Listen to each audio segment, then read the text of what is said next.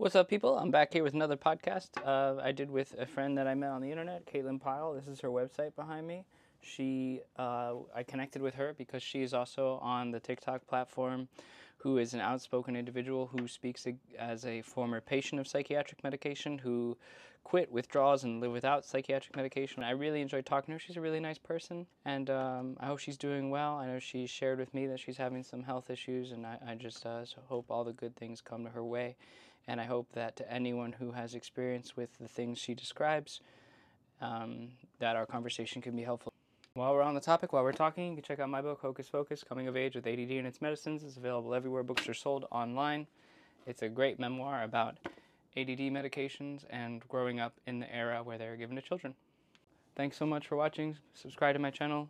There it is. Okay, so what I, what I like to like ask about is or what I like to look at is relationships people have with substances and especially getting off those substances because I was so profoundly affected by my own departure from a pharmaceutical medication and I've seen you discuss this as well so could could you give me like a, a more in-depth background about that experience for you? Yeah, absolutely. So I'm 36 years old. I never touched any substance besides alcohol, which even that took me until I think 24 um, to really get into.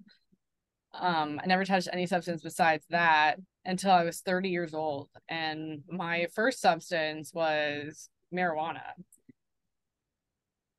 Ah man, and I I was using marijuana to try to stop drinking alcohol. So and they say that marijuana is like a gateway drug. It's actually alcohol. alcohol is the gateway drug because I was using alcohol to calm me down instead of addressing the root cause. And I I think that people have a lot of issues with that, especially especially I've seen in the ADHD community where people think, oh, well, I am ADHD. And they literally have made ADHD part of their personality. And I was like that too, you know, especially when I found out that that's what it was, right? It's just a label. And I got the label of bipolar disorder. I got the label of depression, panic disorder, anxiety disorder, PTSD. And any of these labels could have been used to define me. And I chose not to. But I'm going to get too ahead of myself here yet. The substance of choice for me to get off alcohol was marijuana and I I was reading all the literature out there about it, how we have an endocannabinoid system and some way of needing these endocannabinoids. Like it was marketing in retrospect to understand that yeah. now. But at the time, you know, I wasn't quite as skilled at marketing as I am now, and that's like that's my profession. I'm a marketer. I am a coach. I do all the things, but I was still a baby marketer back then in my business, and I was new to the whole self development thing. I was very, very green because my business had become very successful very fast. And a lot of the stress was coming from not being well equipped to deal with it. On there is just so much energy coming towards you at one time and you don't know how to handle it. You have not yet become the person that can handle it. So you were like 24, drinking, smoking weed, and making lots of money all at the same time? Well, I got married when I was 24. I started smoking weed when I was 30, and I started making a lot of money when I was about 28, 20, whatever the year 20, 2014 was. I'm 36 now. I guess, yeah, 28 ish. And, and did, was it successful at least, even though you were going like out of the frying pan into the fire? Were you able to like quit drinking with intention using cannabis? Yeah, yeah, at least for a solid year. I did eventually pick it back up again, and now I am like off of it for good. I like to say that I am sober in that way. I don't identify. I don't go. To, I don't go to Al- Alcoholics Anonymous for the sole reason that I never ever ever identified as I am an alcoholic and I feel like that's a that's a really especially with what I teach now I'm in self transformation I I have a podcast all called self transformation radio and I talk about how important identity is. So if you were to go to a meeting every single day of your life and introduce yourself as an alcoholic you're literally cementing that you need to choose something else. That's how you really get away from being attached to these drugs and attached to these identities of the disorders that we've been labeled with is by saying that you're not that anymore and you're choosing to step into something else because if you change the belief about who you are then the actions will change on their own. So if you're Oh, yeah. identifying as someone with I or to say like I am ADHD or I'm bipolar and that's why I'm doing this, like no, you're not intentionally, you're not consciously choosing your actions at that point. You're allowing what somebody else has defined you to to drive reaction so but yeah marijuana was the first thing for me and it worked too well to relieve my stress uh it got me in quite a bit of trouble in fact it was but i also see it in retrospect as something that it needed to be um because I was not happy in the relationship that I was in at the time. I had been married for seven years at that time, or six years, six or seven years. And marijuana, I give it credit where credit is due because at least in the beginning when I wasn't abusing it, mm-hmm. it was opening my mind and it was showing me that a different perspective exists. And it was kind of my first brush with, you know, plant medicine and but it has plant- a place. Yeah, yeah, but just like anything, it can be abused, which is where I eventually went with it because I didn't understand that you can have too much of a good thing. Yeah, and realizing that you can use it to cover up things rather than to discover and then integrate uh, what you learn and the experience. So I was, but I credit it for helping me see that, wow, I had such a narrow, small world and perspective on things that I wasn't, I wasn't able to see outside of and I would listen to music while I was high and would say, "Oh my gosh, like my world just feels bigger somehow. I don't know how to explain it. Like I was completely glued to the couch at the same time." But yeah, it's just like a sensory experience. yeah, very much a sensory experience. So, mm-hmm. yeah, but I used it so much that it put me into a state of psychosis, which caused my ex husband to say that he wanted a divorce, which I was extremely happy about because I knew deep down, but was not expressing how much I did not want to be in a relationship with him. However, because when we got married, I said I would never leave him. I felt like the right thing to do with my level of consciousness at the time, the right thing to do was to stay because I said I wouldn't leave. And I didn't realize that in doing so, I had abandoned myself. And yeah, the marijuana helped me to deal with that. But at the extreme level, it turned into a like mimicking what you see in bipolar disorder. And despite the times that I was hospitalized involuntarily for almost five times and drug tested, they saw that I had THC in my bloodstream. They still diagnosed me with bipolar disorder every single time without telling me that uh, probably because they didn't know that Mhm. marijuana can contribute to similar symptoms and that if you just stop the marijuana you'd stop having symptoms however at this point with the research that i've done for my tiktok channel my show i my podcast um i understand now that there can still be heavy metals in the marijuana, whether it's in a tincture, and the testing is not all the same across the board. And so you could still be poisoning yourself indirectly, if not by the marijuana, but what's in it and how it was used or how it was raised. So, and heavy metals get into your brain that can cause a lot of symptoms. It's been linked to ADHD Wow. symptoms, it's been Yeah. linked to autism, all of that stuff. So, that would explain why I started having a lot more symptoms. And the craziest part about all this, um, no pun intended, is that it took me so long to figure out that if your brain isn't working properly, you're not going to think clearly. And that's where those mental illness symptoms come from. If there's something in your brain that's not supposed to be there, like toxic metals or a drug or whatever, you may be able to suppress some symptoms, but always Yeah. giving rise to other symptoms over Yeah. time. It's like a hardware.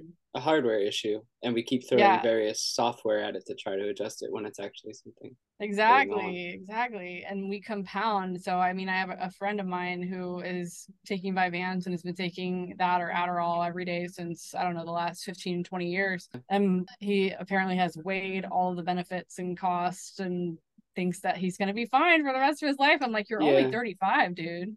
yeah. Well, I mean, I, I also took um, Dexedrine and Adderall for about 16 years. And looking back, the way I describe that phenomenon you're describing as your friend is I, I built a temple of logic and reason to defend my use. And it's almost like the medication inside me is using my brain and my body to defend itself, to defend its hosts almost. Not to say that people on medications are not themselves, but there is a driving force to keep doing something that feels good, I guess. Yeah, I mean, I can remember people telling me, oh, maybe it's the weed that you're smoking. And I was like, absolutely not. There's no way. This is what I got so much better when I started using weed. Like, Were you smoke like every day, all day kind of thing? Yes, yes. Yeah. It was I had like at one point I had this little tray and it was made out it was a metal tray and it had three different sections in it. I had labeled the section sativa, indica. I used vape, vape pens. That was my thing. I wasn't really a smoker until I moved to Amsterdam for six months where vaping, you can't buy anything but nicotine in a vape. You mm-hmm. can't buy THC. It's illegal there in a vape. So I switched to smoking and had to learn how to use a bong. That was another story. But I had these like this metal tray where I had it labeled and I had a whole bunch of different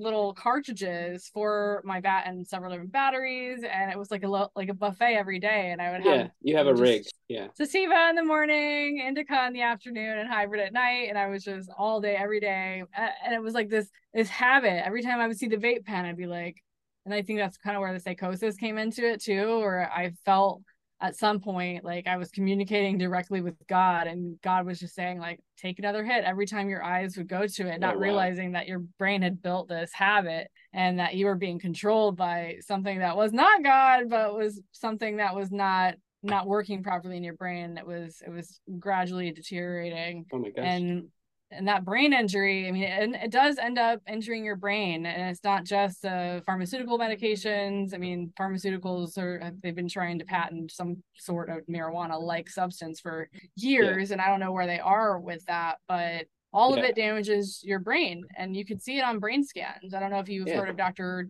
dr amen of course he's like yeah, who hasn't, yeah. right? Who's in the ADHD space? He, he talks about how it shrinks your brain and it and it injures your brain and i saw yeah. traumatic brain injury on my SPECT scan i went and i paid the five grand to do the year long treatment wow. that included the brain scan and I, and I saw brain damage in my brain and for the first year i didn't do anything i was just like well i'll take some supplements but i know it's not going to work not realizing that those thoughts were coming from my damaged brain and not wow. really from me and I also learned from it was actually from Medical Medium, like the spiritual aspects of all of this, that the reason why when we get into a state of depression in mental illness where it feels like we're dead inside, we have this anhedonia where nothing, like you just don't feel anything. You just feel like this empty, dead person inside of a body, like you're existing and you're not really alive. It's because the soul, in order to protect itself, leaves your brain. It lives in your brain, it lives in your body, and it will actually leave your brain in order to protect itself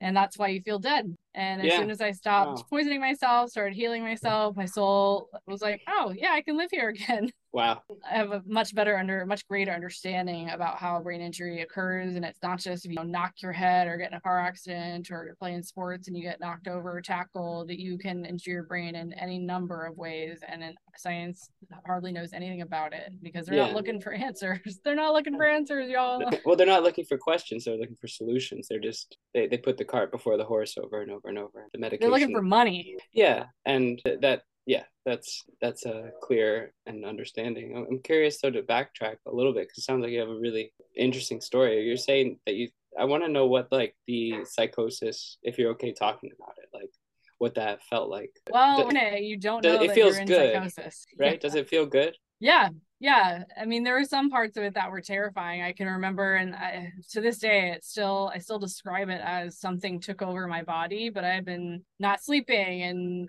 it's like it's a cross between it, it can be manic psychosis is the way i would describe it but i do think that there is that sp- spiritual element of it when you get in this in the psychotic state where you believe you are somewhere else and that wanting to be somewhere else kind of sends out a vibe, a vibration, a frequency to other spiritual entities that are maybe, you know, mischievous and you know, they can't really mm-hmm. do anything to you, but like they can enter your body. If you're yeah. show- sending out the vibration that you don't want to be in your body anymore, you're literally inviting this sounds nuts, but it's true because I've had it happen to me.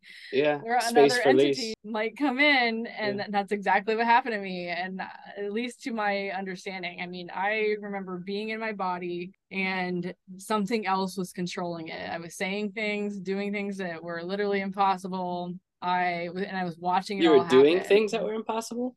I was walking around a city block in Century City, Los Angeles, near Culver City, and walking around a mall. Just and I was trying. I was like I was on some kind of circuit. So in a way, I can look back and see that higher powers are keeping me safe because I walked in front of cars. I was trying to deviate from where I was and walk who knows where, but I was able like somehow st- sticking around the same block and was kept safe in some supernatural way. But I can remember being really tired and feeling like oh man i want to try to sit down. I would try to sit down on some stairs you know and i couldn't like i was just like trying to sit and my body was just like no you're not sitting. And whoever was in there whatever was in there was like in charge and but i still had some control and i can remember saying you know god like just saying something to god and that's when i think it all stopped was when i invoked a higher presence and whoever was in there but you have to ask for it. It was like it was just kind of nuts but there were and that was the most intense part of it.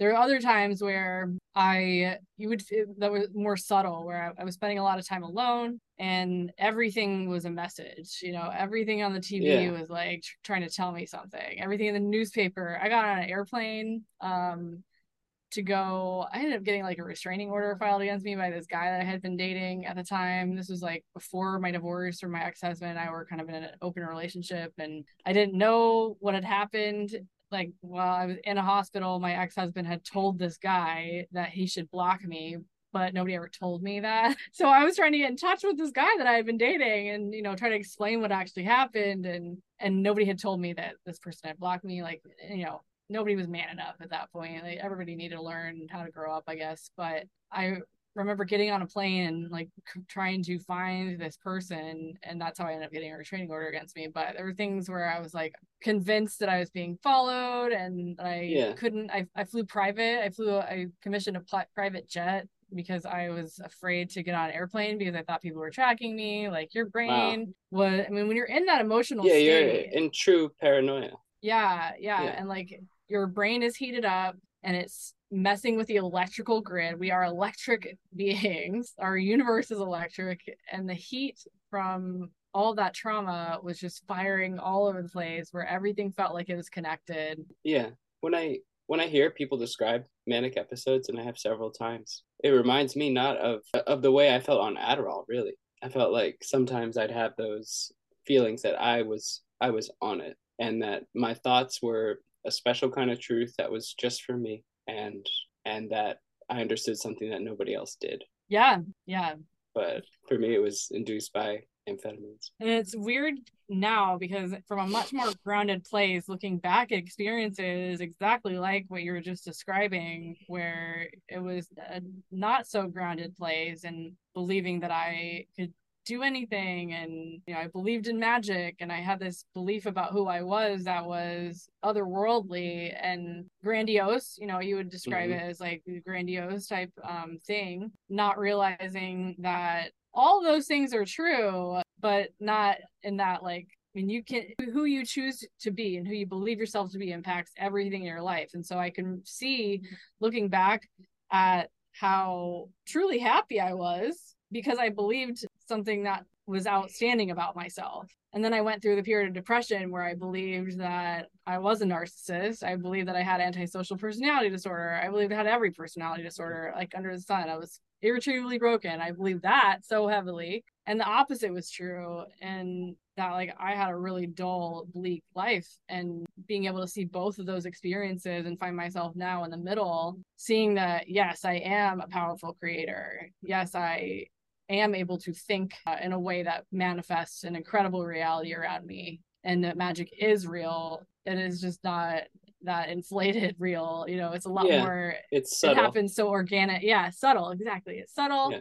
it happens organically it happens at a pace that feels good and it isn't rushed and it's it's sustainable and that's where I really like to hang out. Is there. yeah. Well, I think that that's kind of the phrase your your head in the clouds but your feet on the ground at the same time. Yeah. You know, and knowing cuz yeah, I, I, had thoughts that like I could be more psychic if I just practiced or something. Like really. And but there's a there's yes, there's psychic thing, I don't know to get too into it, but I had thoughts that there were abilities and like stuff like that that were more fantastical than the reality of what actually the true magic of life is. Yeah, yeah, and the container that we're in here on Earth, and the the reason that it's limited is for the purpose of a specific type of experience, and we are in that container, and we might have maybe broken through the veil a little bit in those manic experiences to see the power. Like, I don't know if you've ever experienced, I personally haven't, but like a full trip on DMT. I've attempted ayahuasca, but did not make it all the way through. So yeah, I've drank ayahuasca several times. Yeah, yeah. So you get to that allegedly you get to that place where you are one with the universe and you see how everything's put together and there is a plane of existence where all the things that we can imagine in our manic states is possible but that place isn't earth it's not in that container so when people say like oh i had a psychotic break it's like you broke through that you broke through the veil for a minute, but you didn't have the tools and you were con- constricted by this plane of existence. So, yeah. and I've tried to explain that to people. And of course, it's just that's one thing I have learned truly is to not waste energy trying to explain my situation or my experiences, I should say, with people who have no clue and we i think at some point in our journey feel like we need to have that validation because we do feel crazy mm-hmm. but coming this many years on the other side of it it's been almost five years since that crazy psychotic break happened um, and over three years since any type of manic episode has happened for me that I feel more comfortable, a lot more comfortable talking about it. I don't feel the need to be validated by anyone because I realize the only person that I need to validate is myself and that I am my best friend. I'm the only one who's going to ever understand or have any type of full understanding of what happened other than me. Um, there's, yeah, there's you have to be that person for yourself and that we're only oftentimes wasting energy trying to explain it to people who are never going to get it yeah and they'll they'll uh, try to diminish your truth and explain to you things that are not meant to be explained in the first place. Yeah like felt... oh you just need to be on meds. Like if you were on meds that wouldn't have happened. Yeah but i'd also feel like death every day. Yeah so to go back to kind of the timeline after you had these breaks were you put on pharmaceuticals to curb these episodes and this thoughts? Yeah, well, I was prescribed the pharmaceuticals, and the first time I was prescribed an antipsychotic was in December of 2018. And I did not have insurance at the time, despite having my own business. We just did not have insurance. So I went to the pharmacy to see how much it was going to be, and the generic version was still going to be 1200 bucks. And I said, hell no. That's when I like the, I can remember the gears starting to turn and seeing how a generic version of this drug, like something was up, and that there was an industry behind this this front of mental illness that was really i can remember the first time i started thinking like wow this is because i had also been waking up to the corruption that's around us and how the country is basically a, a corporation not an mm-hmm. economy it's a corporation and knowing how much the generic version of a drug that I supposedly needed was going to cost me every month just to not have one of those again, I was like, something else is up here. And I was like, I can't, I, I could have afforded it, but I was like, there's no way I'm spending that much on it. So I started smoking pot again, which led to another episode. But then eventually I stopped smoking pot and I never took antipsychotics unless I was forced to. In total, I was in the hospital for four different times. And the longest I was ever in was, I think, six nights. And they, when you're in one of these places, they do not let you out unless you take the medication. So the only time I've ever wow. taken it on purpose was when they were forcing it on me. Like, here's your pill, you know, show me your mouth, make sure you're not hiding it every night. And they give you antipsychotics at night, and Abilify has a mild, like, almost people sometimes take it for ADHD even. It has like a mild stimulative effect because it messes with your dopamine receptors. Right. And it would keep me awake at night. It would keep me awake at night. I'd ask for melatonin at these places and because they would give you handouts about, you know, having healthy sleep hygiene or whatever. And so I'd be like, okay, you're telling me, you're teaching me all about melatonin. Thank you so much. Can I have some? No or we'll have to ask the doctor and you so you ask the doctor and they never give you what would actually help you all they do is give you drugs yeah and they it's stack just, and stack they tried to put me on sleeping pills when I was seven years old because I was on amphetamines as well. Yeah, yeah. For, for, some reason, that's where my mom drew the line, which I guess I'm grateful for. Yeah, and and thankfully, I lived on my own, and I nobody was there to make sure I took my medication, so I never filled any of the prescriptions. They do force you to make a follow up with a psychiatrist before you leave, which is very easy to cancel as soon as you get out. Um, it's silly. It's really silly, but I know they're just like checking boxes or whatever. yeah, yeah, I, and I feel like yeah, it's it's a funny story too, because you you yeah. did it safely, but there are people who I guess to say when that psychotic break opens, a more dangerous entity might embody that open space, and they need they need safety. You know, some people do need the safety. It sounds like you were you were unstable but not unsafe. Is my assumption. Right. Yeah. I mean, well, there were things. I mean, I did some things that were unsafe for sure. Like I can remember I crashed my Jeep in the woods and I left it oh, there and that's walked, kind of unsafe. I walked. Yeah. yeah, I definitely did things that were unsafe. Um, and in retrospect i can see that i i needed to be i needed to not be alone. I can't say that forcing me into the hospital was the right thing to do because that ended up making it was a lot more traumatizing. And i think that's why the system is kind of messed up. When they can force you in against your will then you don't feel safe either. Like it just makes it worse. Mm-hmm. but if I had somebody that I trusted stay with me to just talk with me and calm me down, I think that would have been a lot more effective. But living alone was not the the right thing for me at that time. I just didn't have mm-hmm. much of a choice. It was just me going through a lot of adjustment all at once, and it was overwhelming for me. So I have a lot of compassion on that version of myself now. Just doing the best that I could with what I had and what I knew how to do, and trying. I was trying to clean up my life and trying to get people out of it, but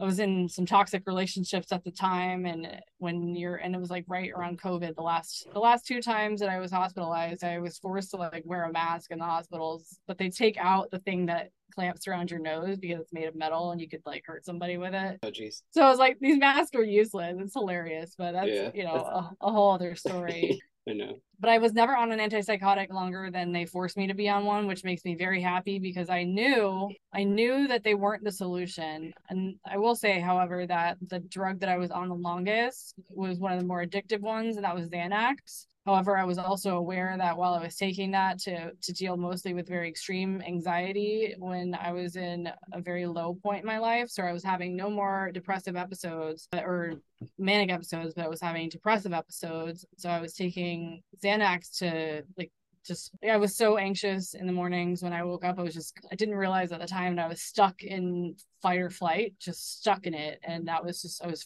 frozen, but just feeling like just scared. I was just constantly, constantly scared, like something bad was going to happen. And so my brain was racing, constantly trying to figure out what to do. And then I would constantly come back to this idea of like, oh my God, I'm a narcissist and there's no cure for narcissism. I'm stuck in this lifeless body for the mm. rest of my life and it's and then i'm going to go to hell afterwards because i was raised religious and i was like i'm going to go to hell or wait i'm already in hell and this it started to manifest in ocd as well where i would think and part of that was like psychosis, but like borders on the edge of OCD. And I have a ton of scars on my arm from when I would just rip myself to shreds, just oh, scratching geez. and picking at like every tiny little bump or hair follicle I could come into contact with. And it was just this obsessive, compulsive thinking pattern that I was stuck in that I have to get out, but I can't. Oh my God, oh my God, oh my God, oh my God, oh my God, on this loop constantly. Like if you would imagine yourself in like a circular room with no windows, somehow somebody put you in there and there's no way you can get out. That was my life for two and a half years.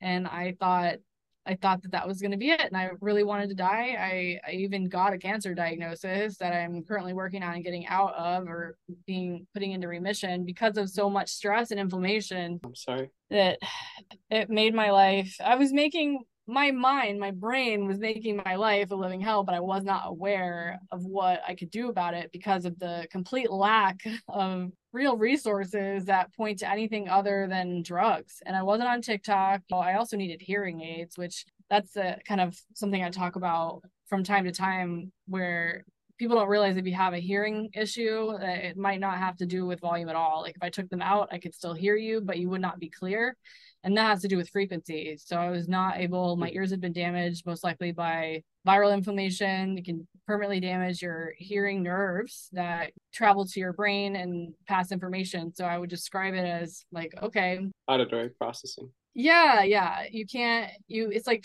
hearing an Andy Warhol painting. You can hear some of it, but you got to fill in the gaps and your brain is constantly working in overtime, which adds more stress and yeah. it just fatigues your brain It's just another you. thing uh, an obstacle in the way of clarity in relationship to the world yeah yeah and of course i didn't know that so i turned against myself and i was like i am a terrible person because i am exhausted when i talk to people and i was just turning it i think a lot of women do this especially but i know men as well who just turn against themselves they blame themselves for something that isn't their fault but because there is no awareness and there's not yeah. a lot of resources yet and yeah that's a big reason why i started talking about it well, even if it's not your fault, sometimes I'll burden myself with the idea, okay, it's not my fault, but it's my responsibility, you know, or something like this. And, and uh, you know, you just got to learn to be easy on yourself. It takes a lot. Mm-hmm. But what you're mm-hmm. saying too about Xanax kind of reminds me of something because, like, I think when I quit Adderall, I was kind of really cavalier that these meds were absolute poison and it's it's like it you know i've been called like a med shamer online i don't know if you've ever gotten that as well and and it's like well i don't want to necessarily shame them eh, but to me they are like poison. They are bad. They like i have this big association that there's they're like bad just for lack of a better term just they shouldn't exist they're malicious and things like that. And i think after talking to a lot of people i've tried to like, tone down a little bit and come around. And I wonder if maybe you, you agree at least with what you were talking about with Xanax, how you were so tight. And the the metaphor I use, which is still a metaphor, but like is that if you were on a ship, you know, and it you fell out and they threw you a life vest and pulled you in, you know, that that would work, but then you get back on, you know, because a lot of people say this medication saved my life. How can I quit?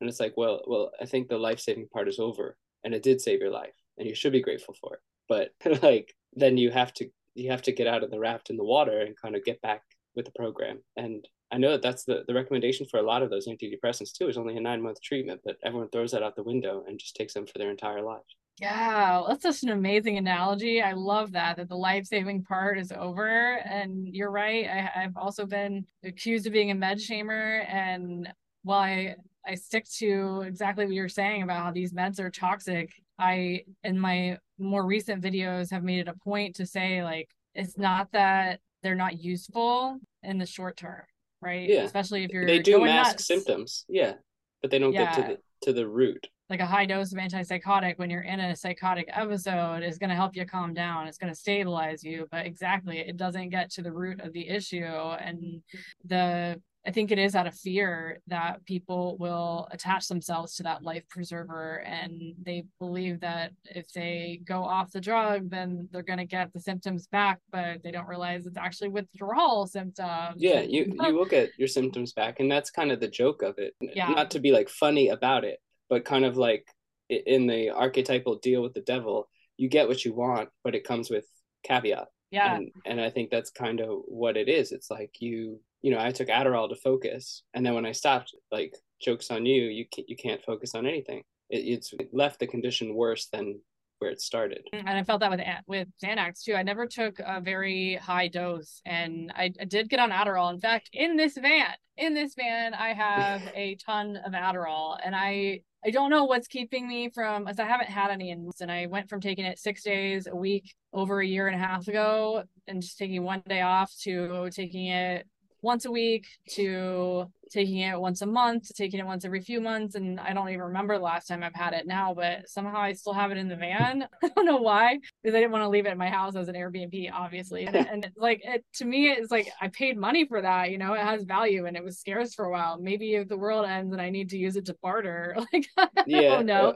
i'm like holding on to it but i have had thoughts of like hey i got a blender. I can just like get on tiktok and put all my adderall i get so much heat for that though like put all my adderall in a blender with like some chocolate syrup or you know soap or something to make it oh, yeah. I once and I once put an Adderall in the blender with a smoothie and just enjoyed it too. I mean, I was wow, yeah, yeah, and, it, and it, so I did use Adderall for a while because it and, and it was helpful to get me out of depression when I realized like okay, well my the doctor is, is the one who prescribed it to me. Yeah, that's um, one thing he, about Amen. I don't know. They're they're half and half. They are half and half, and that's yeah. why I kind of roll more towards like the medical medium side because I feel like I got better results when I realized that it was a lot deeper than what they were telling me because they would use medication and then give me some supplements, but some of them would be it was just kind of like hit or miss. It's just trial and error. It's just a very um it's more mm-hmm. advanced mm-hmm. form of psychiatry, but it's still psychiatry and that they're just they have very limited information that they're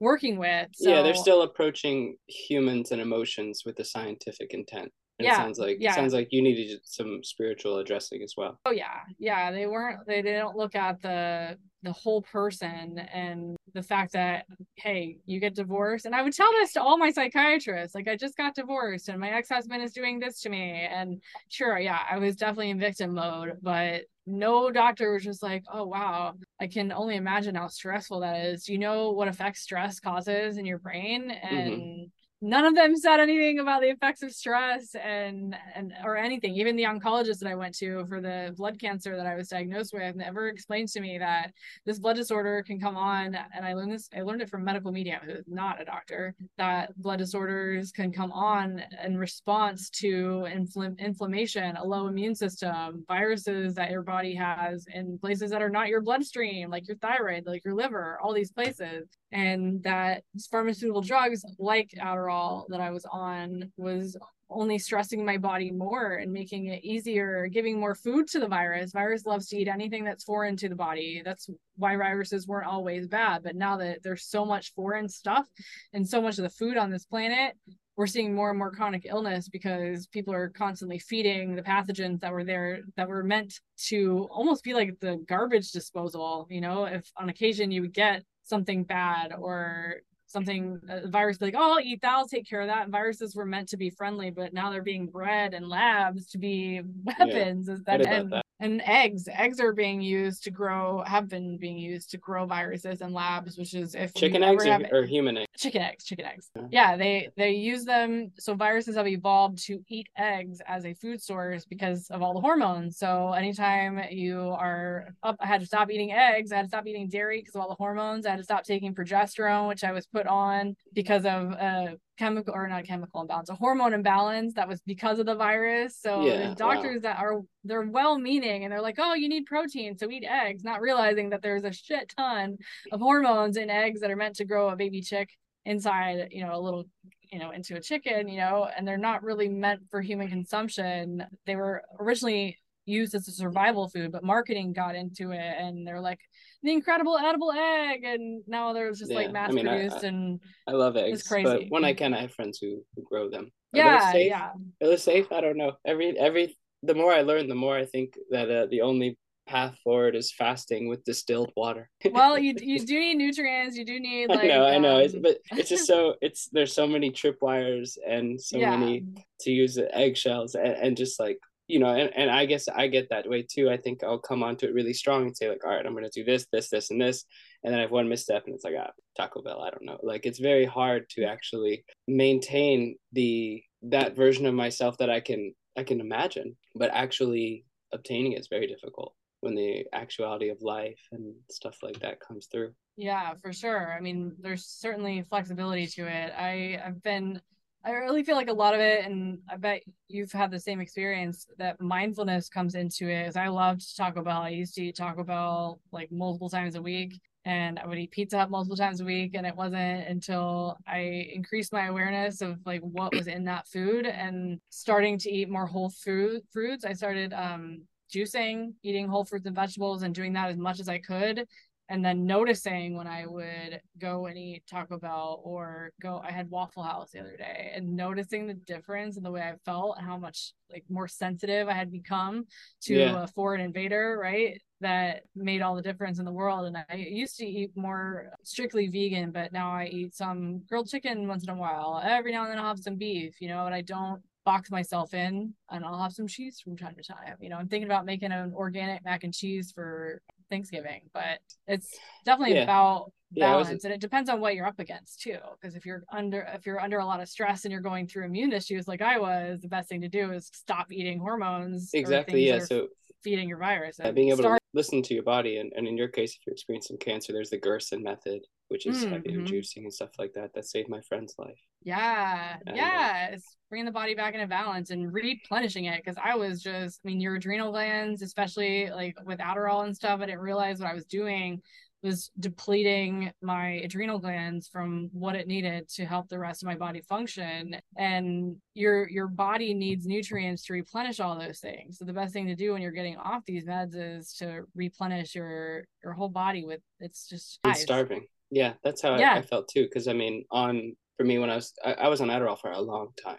You know, it was a big part of me. And uh, when I quit, yeah, like one of the if eating, like I didn't eat on Adderall barely. I'm sure, and you're like what you do, an occasional once a month Adderall bender. That's probably like where it belongs. You know, at least if I had to say that it wasn't completely eliminated, just like in a glass box in your house with a little hammer, and it's like in case of really big projects, you know, break glass. But I was doing really big projects every day, all day, because I was taking Adderall every day, all day. And I mean, I but there's always that recovery period too, where you're you're gonna be tired.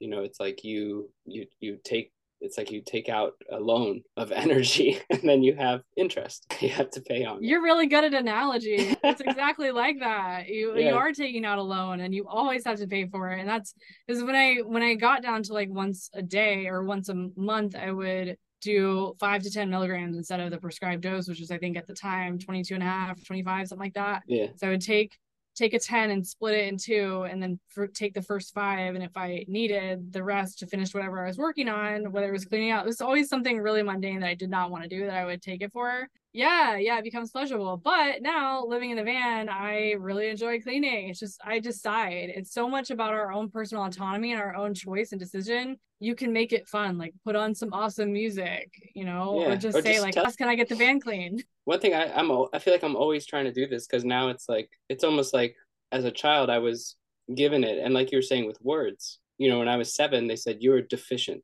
and I mean mm. attention de- deficient deficit and that word is synonymous with not enough. So as a kid they're like hey you're not enough. So anytime as a kid that I stumbled or I felt challenged I was like well I'm according to all the adults I trust here I'm not good enough. So I'll just stop. Nah what are you gonna do? And it's like so then and then the whole medication thing and then like writing this book and all this it makes me feel like that's the one like little thing i have to, to work on. So i'm always finding little hacks. And then at some point i'm like maybe i'll just leave all that behind and just live life you know? Because it seems that at least on tiktok and stuff everyone's always saying this is wrong we need to fix it this is wrong. But i mean i'm getting i'm trailing off. What i was to say is just like what you're saying with mundane work just saying this is it this is enough. And it is amazing how your thoughts can change the way you actually work and yeah if you don't have a bunch of thoughts like thoughts create reality. Our thoughts if we are thinking i have a deficit or i have a disorder i have this and it's in the background of our mind yakking away it runs the show. The thoughts are running the show. So it takes awareness to understand to you have to become aware that yes i have this playing in the background. It's been playing in the background for years and i have a choice to say like i am no longer going to call i've challenged my friends on this. Like stop stop saying i'm adhd just stop saying it. If it's bothering you then why you keep affirming it? Because your language your word is your wand. I've heard it said your word is your wand and you're creating a reality with what you say and yeah casting spells. Yeah and you're also like what's the word? Your boat the boat of your brain is leaking energy if you you poke holes in it. Every time you you give yourself a reason to be slow. So you're saying oh well i, I have i have anxiety disorder. I've been diagnosed with seven different illnesses and i don't identify with any of them and none of them are holding me back today. Imagine if the opposite had happened where i said oh well because i have all these illnesses i am now a sick individual and i need other people to help me with everything and my life would suck. My life would absolutely freaking suck. And that's a lot of times what happens when people get a diagnosis they're like Yeah. oh well i, I they, and doctors will tell you you have to readjust your expectations for your life it's not going to be as awesome as you thought and it's not going to be this and yeah you know you're going to have to treat your like get treatment for the rest of your life and it's manageable but it's going to be tough and Yeah. It's I was I was having a chat with G- Chat GPT the other day. I was like talking to them about bipolar disorder. I was like, I've healed my bipolar disorder. And it was shocking. Like and, and it ended up telling me that it's important for me to share my story because it gives people hope since a lot of people have not been able to heal it or whatever. Yeah, in the robot mirror, you know. And of course it says like, you know, make sure you're continuing to follow up with your doctor and and all this Yeah. stuff. I'm like, I don't have a doctor anymore. And if it would, it would be Dr. Kendra Campbell, who I'm now friends with because of TikTok and who's the only Yeah. psychiatrist I have found who I've interviewed her as well. Yeah, me too, Like- me too. Who- Who's like Yeah. she's only she's been able to affirm everything that I've discovered about about how dangerous these medications are and having her and and she has so much more credibility in my opinion than most other psychiatrists Oh, yeah. because she has been on the medications herself. Yeah, She's exactly. been And on them herself. That's why I think at least like I feel compelled to discuss this is because you hear perspectives from doctors and from doctors and from doctors, but not someone who's actually been a patient.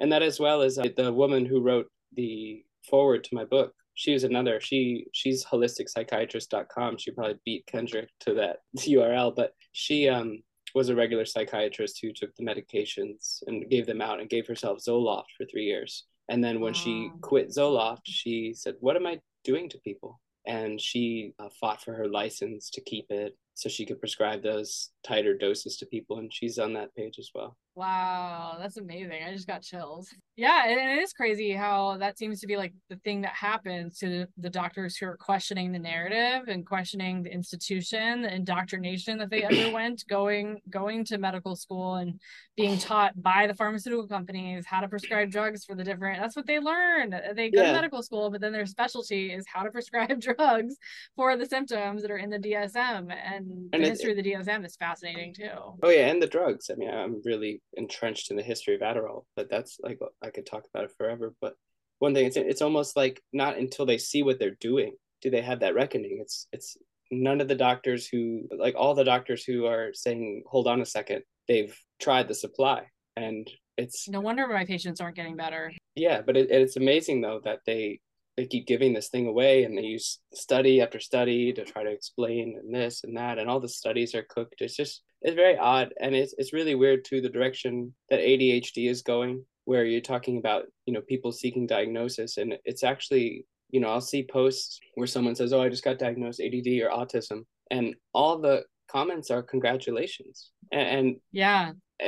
you know it's I, I don't know i don't know how i feel about that because like you said me personally because I, I you know I, sure i struggle with being distractible and impulsive maybe but i still to myself sometimes refer to it as supposed adhd i don't like calling myself disordered i don't like calling myself deficit but i, I do have the a personality type that falls under that category and i find it strange to feel empowered by being diagnosed with something that's an illness Right, right. And that what's weird too is that people will I see you or here you have a dog. Yeah, sorry about that. No, it's okay. I can tell Dr. her. to- Amen has One second. okay. Ellen, it's okay. Thank you for letting me know. I like that chair. You have like Oh. a I built it. Yeah, yeah, oh cool. It looks like you built it. It's beautiful. yeah. I could tell it was handmade just by looking at it. That's awesome. Thank you. Um, what were you talking about?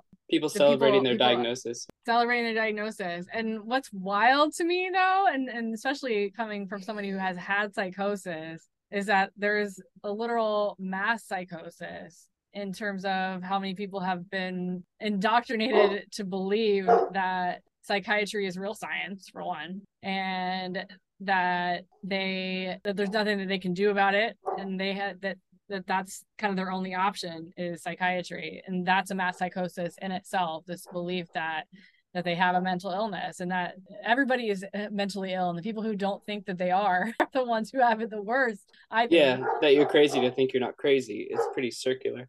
And sorry, she keeps Yeah. barking. I'm in an attic and she can't get up here, and I think that frustrates her. But but Um, it, it does, and like even going back, because psychiatry actually didn't really have much legitimacy until the amphetamine. It was kind of kooky, and they were doing things like lobotomies. yeah they were the original quackery Yeah, and it wasn't really legitimized until they stumbled on the amphetamine, which they wanted to use to cure asthma. But then they were like, I, I don't know, this doesn't really help asthma, but we'll put it somewhere else.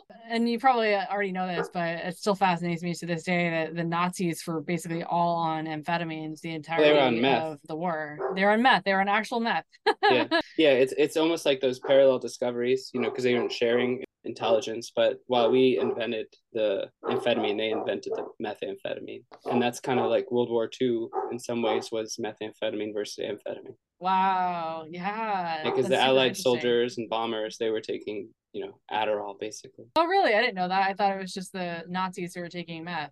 No, the Nazis took meth, but yeah, yeah, because they again they tried to use uh, that kind of that logic that they were saying because they hadn't invented the pressurized cabin yet, and the bombers were at such high altitude, and they realized that amphetamine increased your blood pressure, so they're like maybe this is the altitude medication, and again they gave it to the pilots, and they were like, I don't know, but yeah, yeah, we'll take these, you know, and then so they would do just like a- 72, 72 hour missions, and then they started giving them to the soldiers too, and for a soldier too it, it has this effect where it can almost dehumanize the enemy and allow them to be an objective a mission they're very task oriented on that medication Wow.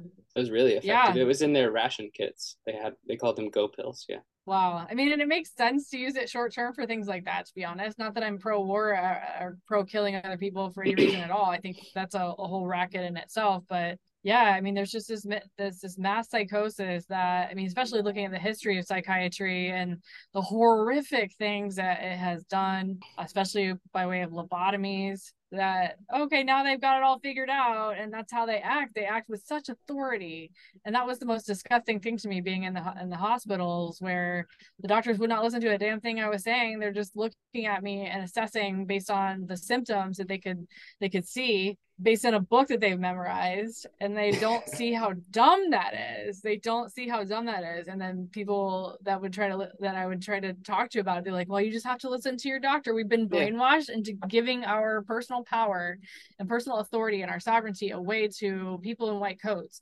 people who have been elected into office, you know, into this government. You know, we are prisoners in so many ways to what we believe. And I think that's why my mission now is to help people really look at what they believe about themselves and do they really believe that because a doctor has said that they are sick and that they're going to be sick forever. Guess what's going to happen? If you believe you're going to be sick forever, you're going to be sick forever. But if you believe you're not, your brain is going to be open your your whole being is going to be open to the possibility. It's like opening a window, right? You just say, "Nope, I'm going to be sick forever because that's what my doctor said, and I listen to my doctor. That's what the best thing to do is." then you're shutting the window. You can't breathe. You're in a vacuum chamber for that reality that you have literally created for yourself, and it's just so sad. People's lives are literally being ruined because they've been given a diagnosis, and they also don't understand that when you go to a psychiatrist, you're not leaving without a diagnosis. No, that's how they get paid. yeah I, I went to to a psychiatrist when i lost my prescription and like insurance. I couldn't get adderall anymore and i, I hadn't chosen to quit. It was but i had to stop because i couldn't get a prescription. I went to another psychiatrist and i was talking to her. I said you know i've had issues with attention. I've been diagnosed twice with adhd and I, I think i'd like to get back on medication because i've been struggling getting things done and focusing and being irritable or whatever. And she i walked out with an antidepressant prescription. That's insane. yeah, and That's even I hurt my back a year ago. I hurt my back, like doing labor, and I went to the doctor to to get an MRI, and the, I walked out with a prescription for gabapentin. Wow. damn- and and then I went online to read about it. I'm like, oh, absolutely not. But this is it. It, it literally is intended to dull neurons so you don't feel things. Mhm. And just like after talking to me 15 minutes because my back hurt, my mind was solid.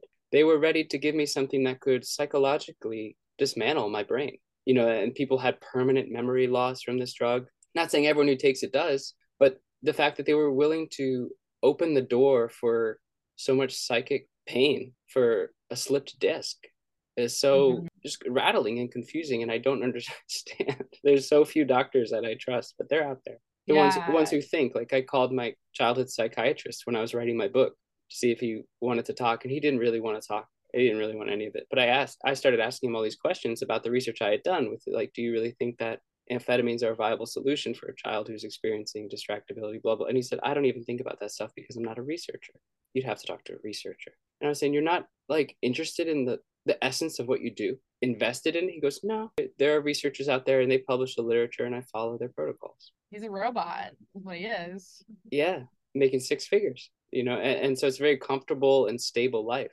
And I think that's yeah. kind of how people really get roped into it. Yeah, I think so too. I think there's the misconception that doctors go into being doctors because they genuinely want to heal.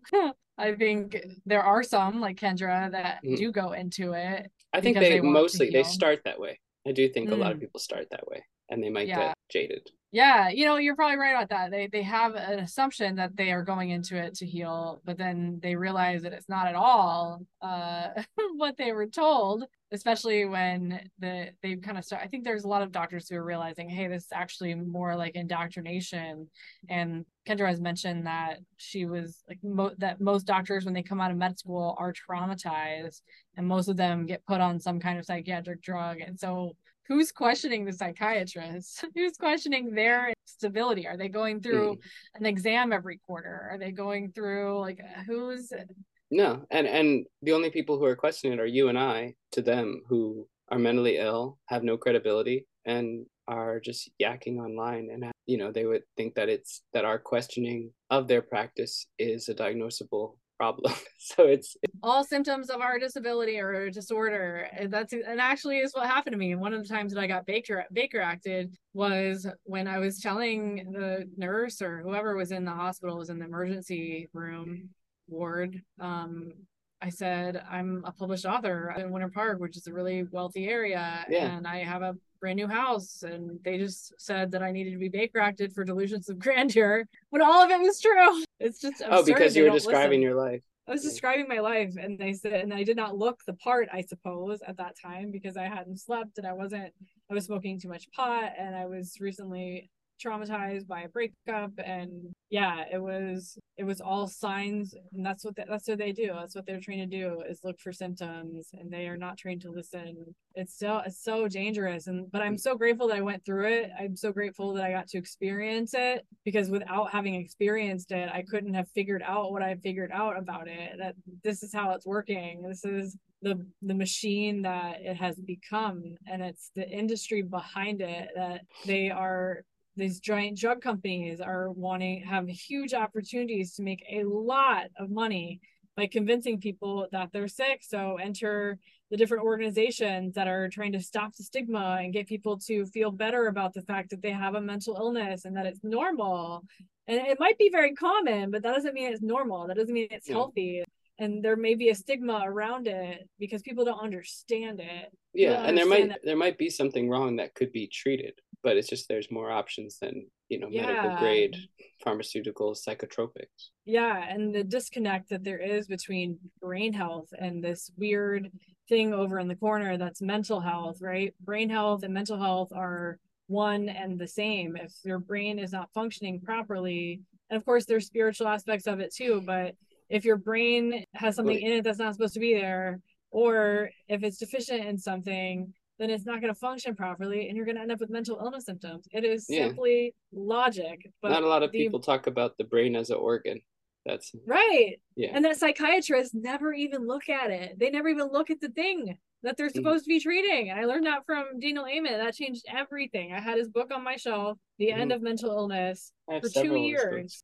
Yeah, and I finally picked it up, and it was the, in the intro chapter where he said psychiatry is the only medical profession that never looks at the organ it treats, almost never. And I was mm. like, you're fucking right. Like, you're right that they're giving drugs that they don't even really understand the mechanism of action, that they're, they're simply guessing and throwing a dangerous, dangerous, dangerous drug at it without even knowing what's going on in the brain. They don't know anything about the brain. They don't send you to a neurologist, a neurologist. Or... Yeah, no, I, I, wanted to get those scans like you talked about, but I don't have the five thousand dollars to scrap for it. Very curious, yeah. you know.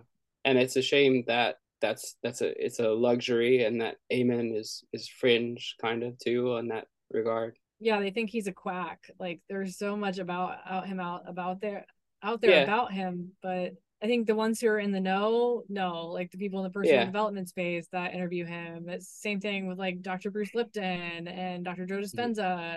there's always going to be somebody on the side of allopathic medicine, Western medicine, that despite its existence and its advancements over the last 40, 50 years, there are more people than ever who are sick how good is their system actually working? Or is it just the marketing that's convincing us that they've become more advanced and more adept at addressing illnesses? They've become very good at treating symptoms but terrible at actually ameliorating the causes. Yeah absolutely. What what do you do you know what kind of things do you do to maintain your your brain health your mental health oh man so even in my van i have my nama j2 juicer which I started using after I read the Medical Medium uh, book series. I have all eight of his books. Most of them are in the van, but that has become part of my whole protocol is juicing. So even though I don't juice every day like I do when I'm at my house and I have more space and more, especially my more space in my fridge and I go more places more often,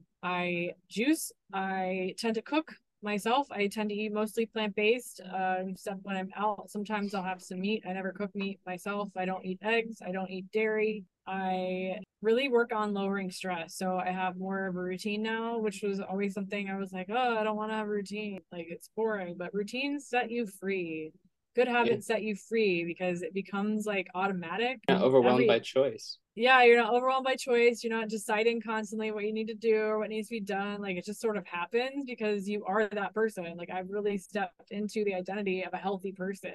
And I don't care so much about what other people think. There's certainly people, even my family members, who probably view me with like a side eye, like, oh, you know, is this fact that she's living in a van now and she's like talking about all these like spiritual things and starting a new business and she is this is it going to happen again? Is a sick person in denial or whatever? But i don't care. Like let them think that. Let them think what they want because i've realized that any thought that i give to what other people think about me is wasted energy. And it's hard to create when you're in that space. So uh, the more i've recognized how and become aware of how to become calm both in how i fuel myself so very little Taco Bell, very little Pizza Hut, very little like the old stuff. Yeah. Hydration. I'm constantly hydrating with um not just plain water with nothing in it. Like I filter my water, but then I always squeeze lemon or lime back in to give it minerals that it no longer has from all the filtering. Because water is just going to go right through you if there's no minerals that your body needs to actually do something with it and that's why mm. like even when you have minerals added like dasani adds minerals to its water it just makes you more thirsty and it doesn't yeah well they add like sodium you. bentonite too sometimes and things like that yeah yeah so that's definitely one thing i do but um, all of those things have contributed to make me a whole lot more calm. I did float therapy for a while. I did hyperbaric oxygen for a while. I did uh, sauna infrared sauna for a while. I bought all of those things. I had them in my house at one point. This was mm-hmm. like right after right after i read the end of mental illness i was like well I either, you know, spend way more money going to these places and travel time, whatever, or I buy them and sell them later, which is exactly what I did. Although I still have my sauna, but I sold my float tank, I sold my hyperbaric oxygen tank. Oh, you had all that, nice. Yeah, I had it all yeah. in my house. Like I had the commercial grade stuff in my house, and I realized that all those things have contributed to lowering the viral load, improving my immune system, and it was just a combination a complete lifestyle change and it's made me a lot more calm of a person a lot more aware of a person to a point where when i do have some anxiety i can check in with myself and be like okay where's this coming from? Like what, what are you thinking? Like oh, you're falling back into that pattern of i gotta work from nine to five every day or i'm not gonna win the day or i'm not gonna move my projects forward or i gotta hustle and grind and i don't feel that way anymore. But it's it can still happen where you fall back into old patterns if you're not being conscious and aware of what you're doing. And i've definitely found that um, coming at it from a place of calmness and clarity is a much better way to create than from chaos. And that's where the habits can come in and that's where the rituals can come in. And and also as a female especially and women women listening to this are maybe are already in the know of we're basically four different people every month with the way our hormones fluctuate. And our society has tried to condition us into becoming one person. And that's where you know getting on birth control messes all that up. And mm-hmm. it messes up the flow of our bodies. And learning how to flow with the energy that is different every month and learning how to create when I'm the most creative, when my creative energy is more uh, high, and then learning when to rest and recharge when it's lower and I want to rest and recharge, really learning to flow with how I feel instead of resist or change how I feel with a substance or yeah, really a substance. Because that's what happens is people try to change how they feel with the birth control pill or with drugs or something instead of learning, hey, these are natural ebbs and flows of energy as a woman. Yeah. Like can, I'm tired, I, I want to sleep. Yeah, so sleep, like actually listen yeah. to your body, sleep.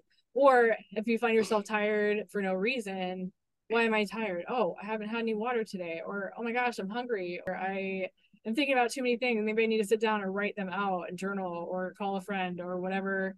Like really being more in tune with who I am, what I need, has made everything so much easier and more enjoyable. And I realized in the past I haven't allowed it to be fun. I haven't allowed my work to be fun because I've been telling myself stories that, oh, it's so hard, or you know, it's hard when you're starting a new business. Like starting a new business is hard and it's gonna be it's gonna be frustrating, you know. So you start to expect those things. Mm. it's like the, the thoughts become reality all over again. It happens it happens both ways though. So if you tell yourself, oh my gosh, I'm so excited about what I get to work on today or what I'm creating, or I'm just going to open up.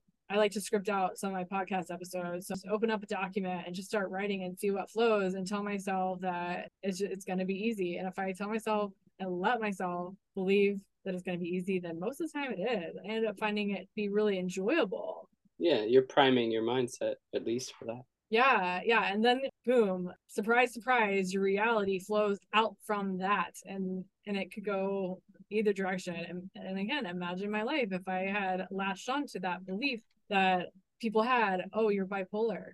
You're bipolar. You know, I'd be on drugs right now. I would not be living my best life out in the van. I who knows? I wouldn't have never met you. I would probably be depressed. Is there is there anything else you want me to include or you want to say? We covered so much. Really yeah, yeah. I could I could talk and talk and talk, but I'm glad that there's that I don't feel crazy to know that there's other people out there who feel drawn to talk about helping people not want to take pharmaceuticals all the time. Yeah, yeah, and the way I've shifted my my brand, like I had the podcast misdiagnosed for a long time, a year and a half. I did 33 episodes, but I recently shifted it and shifted it to self transformation radio because I am kind of shifting my method to getting this message out to people because I realize that marketing or trying to reach people with mental illness is hard because they have mental illness and their brains aren't working properly. And so I'm wanting to try to meet a need that like sell them what they want and then give them what they need on the back end. So I want to maybe market to people who are in these different communities, but market them something that will solve a different problem. Um, and then use my stories more use my own stories more instead of saying like this is the way things are like this is what's wrong with the industry this is what yeah. needs to be fixed and blah, blah blah like there's certainly something to be said about that but i think i was shying away from sharing my own stories and i want to share more i want to share more about what it was like when i was in the mental hospital and what my life could have been like or was like and what it's like now. And it, it's going to take some time for that to like, organically unfold but that's kind of where i'm going is into that space of self self transformation it's it's it's part of the personal development space but i'm in a way creating a bit of a blue ocean because there's so many people that are not quite ready for personal the personal development space for what it is. Like the whole thoughts become reality is just like completely off the wall to people like me nine years ago, like before I started. Yeah, some people business, take like, that and they run with it in a in a dangerous way. Yeah, exactly. So it's like I want to I want to translate some of the stuff that I've learned in the personal development space and in the spirituality world to more practical terms that are more applicable to the people who are still kind of living in a tiny box and people like me who would hear something like thoughts create reality. And like reality is just reality. You can't like no i there's nothing i can think that's going to make the reality any different than what it is. Like that's how i used to think and so i am speaking to that skeptical cynical doubtful but overall pretty positive and supposedly open-minded, you know, hippie liberal type person, you know, like the woke version of me, you know, like yeah, and I, I try to figure that out too, how to market or it, it marketing is very difficult for me. I don't know because I feel like I'm commodifying my raw energy and my heart. And like for example, my book is it's very it's very true, sincere, and authentic. And I have a hard time. Um, I'm working on it. I'm consciously know I have a hard time, but I'm getting better at uh, recognizing it as an artifact of creation that is worthwhile of enjoying. But it's very it's a new challenge for me to sell it. I'm late. I gotta go. I'll talk to you later. Have a good right. afternoon. Thank you. Thanks so much for sharing with me. You're welcome. I'll be in Bye. touch. If you're here, that means you watched the entire interview. Thank you so much for sharing your time. I hope it was beneficial for you. And if you are want to hear more, please subscribe to my channel, like, comment, subscribe. Check out Caitlin's channel. All the links to her socials are below. And uh, yeah, you can check my book out comment, tell me where I'm wrong, tell me what you think, share some stories. Let's have a dialogue. Thank you.